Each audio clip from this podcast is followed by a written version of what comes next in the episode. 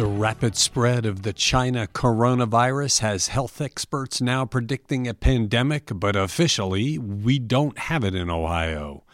Cuyahoga County health experts predict a fourth wave of opioid deaths because Mexico has replaced China as the supplier of carfentanil, and the move to shrink Cleveland City Council is near to death, even though it remains on the ballot. It's the wake up from Cleveland.com for Monday, February 3rd. I'm Cleveland.com editor Chris Quinn. The much faster than expected spread of the China coronavirus has international health experts predicting a pandemic, with the virus spreading across the globe. But officially, we do not have it in Ohio. Tests on two Miami University students who recently returned to campus from China came back negative. They do not have the China coronavirus. The students had flu like symptoms when they returned to campus from China, resulting in a high state of alert. But the Federal Centers for Disease Control and Prevention lab tests came back negative. Amy Acton, the director of the Ohio Department of Health under Governor Mike DeWine, said in a press conference at the university that we have no confirmed cases in Ohio. The students had been moved into isolated housing, and food was brought to them pending the test results. The announcement Sunday should give solace to parents of students at the school.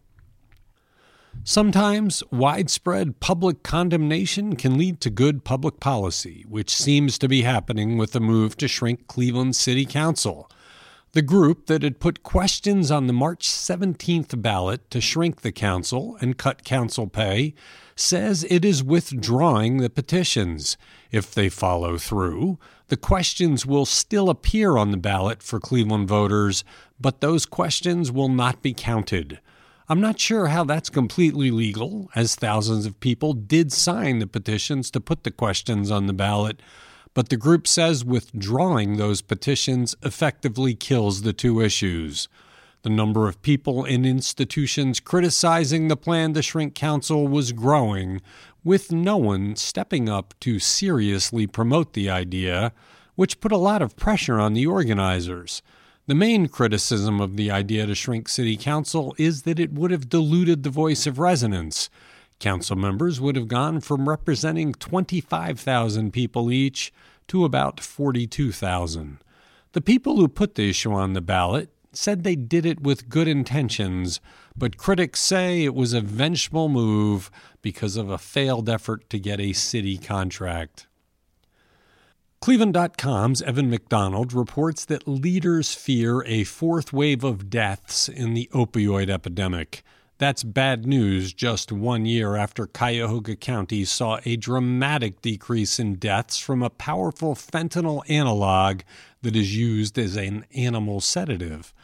Cuyahoga County deaths attributed to carfentanil dropped from 191 in 2017 to just 24 in 2018, according to statistics from the medical examiner's office but carfentanil contributed to at least 220 deaths in 2019.